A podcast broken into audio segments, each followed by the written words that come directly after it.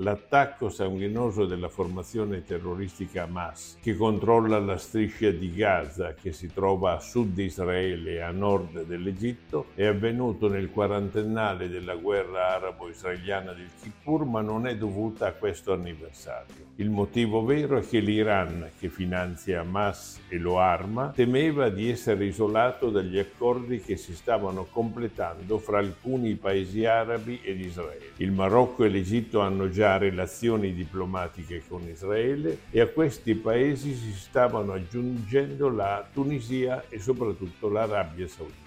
La prima avvisaglia eh, di queste ostilità la si è avuta tre settimane fa, quando l'incontro a Tunisi fra il ministro degli esteri libico, che è una donna, e il ministro degli esteri israeliano è stato sospeso per forti agitazioni locali. Hamas e l'Iran infatti non sono interessati allo sviluppo economico della Palestina e dell'intero Medio Oriente, ma solo all'annientamento di Israele, come dimostrano del resto i fatti di queste giornate. Con loro, cioè con Hamas e l'Iran, purtroppo ogni tentativo di colloquio è impossibile.